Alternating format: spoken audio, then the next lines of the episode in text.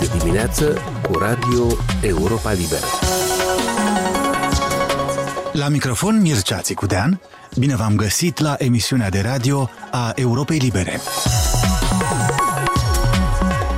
Bosnia se va alătura Moldovei, Ucrainei și unor țări balcanice pe lista statelor candidate la aderare la Uniunea Europeană. Președintele Statelor Unite, Joe Biden, gazda unui summit african la care toate gândurile se îndreaptă către China.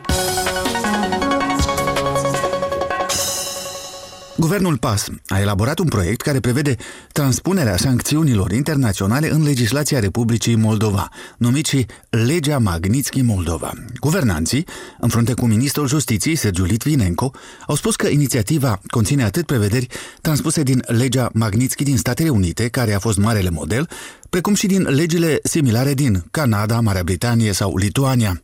Europa Liberă a analizat acele legislații străine și textul legii moldovene. Ca și unii experți juridici contactați de noi și experți din domeniul presei, am găsit neclarități. Alexandru Eftode. În afară de denumire, proiectul moldovean al unei legi Magnitsky are puține în comun cu legile Magnitsky din țările occidentale. Au spus mai mulți experți în ultimele zile după ce inițiativa legislativă a ministrului justiției Sergiu Litvinenko a fost lansată în dezbateri publice pe 9 decembrie. În Statele Unite și celelalte țări care au legi Magnitsky, aceste legi autorizează puterea executivă să aplice sancțiuni unor cetățeni străini pentru încălcarea gravă a drepturilor omului, democrației și pentru corupție, a explicat, de exemplu, într-o postare pe Facebook, juristul Vladislav Gribincea. Așa au fost sancționați de Statele Unite și de Marea Britanie oligarhii moldoveni fugari Vladimir Plahotniuc și Ilan Șor prin decizii recente. Varianta moldoveană a viitoarei legi Magnitsky nu creează vreun mecanism ca Republica Moldova să impună și ea sancțiuni pentru încălcarea drepturilor omului în lume, dar descrie numai cum aplică Republica Moldova pe propriul teritoriu sancțiunile anunțate de alte țări, inclusiv împotriva cetățenilor moldoveni ca Șor și Plahotniuc. La o dezbatere despre integrarea europeană la Chișinău pe 13 decembrie, ministrul Litvinenko a spus că așteaptă sugestii de îmbunătățire a propunerii sale legislative. Această lege are ca scop să pună în aplicare cele sancțiuni care au fost aplicate de către anumite jurisdicții internaționale în raport cu anumite persoane, atât din Republica Moldova cât și din afara Republicii Moldova. În situația în care anumite instituții ale SUA sau ale Marii Britanii au constatat urmarea evaluărilor lor foarte obiective și nu cred că cineva crede că e, în Statele Unite ale Americii nu există stat de drept și ar exista posibilitatea emiterii vreunor decizii arbitrare. Deci în situația în care s-a stabilit, s-a decis aplicarea unei sancțiuni pentru încălcarea drepturilor omului sau pentru corupție, față de un cetățean a Republicii Moldova, bineînțeles că acea decizie trebuie transpusă inclusiv în legislația Republicii Moldova și trebuie să reprezinte sau să aibă ca efect anumite lucruri pe care trebuie să le facă anumite autorități ale Republicii Moldova. Legea americană Magnitsky de la care a pornit totul, a fost adoptată în 2012 și a avut inițial scopul să pedepsească oficiali ruși care l-ar fi maltratat până a murit în detenție în Rusia pe avocatul Sergei Magnitsky, după ce acesta descoperise scheme ample de corupție. Ulterior, scopul legii a fost extins de la cazul Magnitsky la toate cazurile asemănătoare din lume. A fost adoptată o lege nouă, Global Magnitsky Act, iar modelul a fost preluat și de alte țări, inclusiv de Marea Britanie și țări ale Uniunii Europene. Sancțiunile impuse pe baza acestor legi sunt de două tipuri, interdicție de viză și înghețarea activelor, bunurilor, dacă străinii vizați au bunuri pe teritoriul american, britanic și așa mai departe. La aplicarea acestor sancțiuni, Republica Moldova nu poate impune interdicție de viză propriilor cetățeni ca Plahotniuc și Șor, pe care din potrivă îi caută pentru a-i aduce acasă, pentru a-i cerceta și judeca. Așa încât legea Magnitsky moldoveană, proiectul ei, propune pentru moldovenii sancționați internațional alte pedepse. Una care a cauzat cele mai mari dezbateri este retragerea licențelor de emisie ale televiziunilor pe care le dețin oligarhii fugari sau pe care le dețin persoane afiliate acestora. Apărători ai libertății de exprimare au păreri împărțite. Petru Macovei, directorul executiv al Asociației Presei Independente, a spus Europe Libere că o asemenea lege este necesară, că va garanta că presa nu este finanțată din bani furați, iar activele mediatice ale celor sancționați internaționali trebuie blocate, spune Macovei. Nadine Gogu, directoarea executivă a Centrului pentru Jurnalism Independent, spune că propunerea legislativă în forma ei actuală este imperfectă. Și nu este clar, de fapt, mecanismul prin care se va stabili cine deține, cine controlează furnizorii. Nu există vreo garanție că legea asta, odată votată, nu va fi folosită în scopuri politice, de exemplu. Depinde de bună credință sau reaua credință a fiecărei guvernări care ulterior o va aplica această lege. Noi sperăm că reprezentanții mass media și ai societății civile uh, să puncteze toate aceste probleme atunci când vor participa la dezbatere, dacă vor fi dezbatere și că de ele se va ține cont. La forumul din 13 decembrie, ministrul Litvinenko și-a apărat propunerea de a fi retrase licențele de emisie ale posturilor de televiziune care îi aparțin lui Ilan Șor. Dar ministrul a spus că în cazul celor care aparțin unor persoane afiliate oligarhului fugar, mai este loc de discuții suplimentare. Discuții suplimentare trebuie să aibă loc chiar și în privința propunerii sale în întregime, a proiectului legii Magnitsky integral – pentru că este o inițiativă inovatoare, a mai spus ministrul. El se află în așteptare de propuneri de îmbunătățire și din partea unor parteneri de dezvoltare, cum i-a numit. Nu a precizat cine sunt, dar a spus că perioada de avizare a proiectului său de lege a fost extinsă. Aici Radio Europa Liberă. Eu sunt Mircea Țicudean.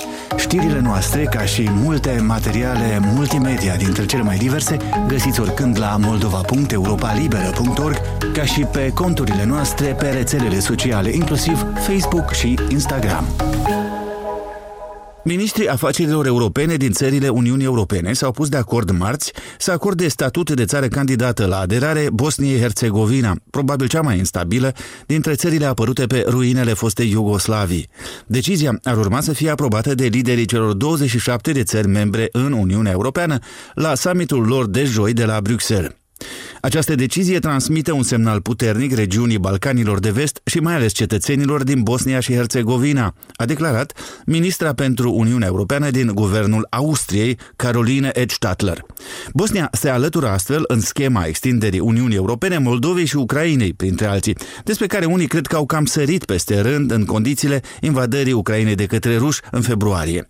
Mai multe despre importanța momentului pentru Bosnia și pentru Europa în relatarea Ilenei Giurchescu. Comisia Europeană, brațul executiv al Uniunii Europene, a recomandat acordarea statutului de țară candidată Bosniei încă din octombrie.